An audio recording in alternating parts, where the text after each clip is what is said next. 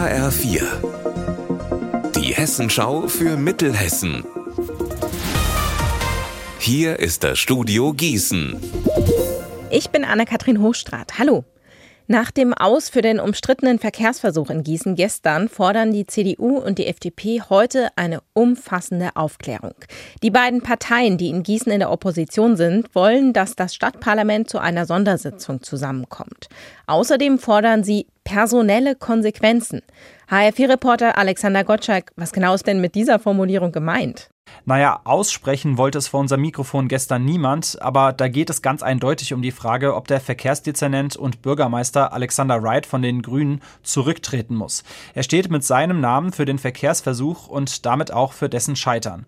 Klar ist, dass in seinem Dezernat handwerkliche Fehler passiert sind.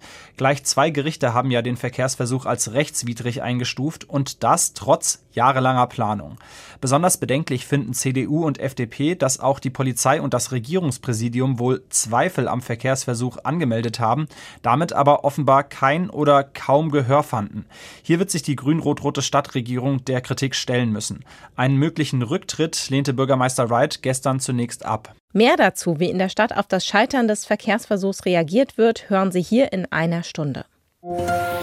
Die Arbeitsagenturen haben die mittelhessischen Arbeitsmarktzahlen veröffentlicht. Demnach waren jetzt im August mehr Menschen ohne Arbeit als noch im vergangenen Jahr. Auch im Vergleich zum Vormonat Juli ist die Arbeitslosenquote in allen mittelhessischen Kreisen gestiegen, allerdings auf weiterhin niedrigem Niveau. Im Bereich Gießen lag sie bei 5 Prozent, im Bereich Marburg bei 4,6 Prozent und in Limburg bei 5,4 Prozent.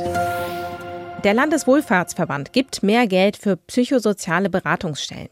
Die Fördertöpfe sind größer geworden. Über drei Millionen Euro stehen zur Verfügung. Davon profitieren auch Beratungsstellen in Mittelhessen, darunter in den Landkreisen Gießen, Limburg-Weilburg und Marburg-Biedenkopf. Unser Wetter in Mittelhessen. Nach einem durch und durch sonnigen Start gibt es jetzt am Himmel über Mittelhessen einen Wechsel aus, aus Sonne und Wolken. Es kann auch mal regnen, bei bis zu 18 Grad in Reiskirchen und 21 Grad in Hadamar. Morgen kann es noch regnen, es wird ein Ticken wärmer. Ihr Wetter und alles, was bei Ihnen passiert, zuverlässig in der Hessenschau für Ihre Region und auf hessenschau.de.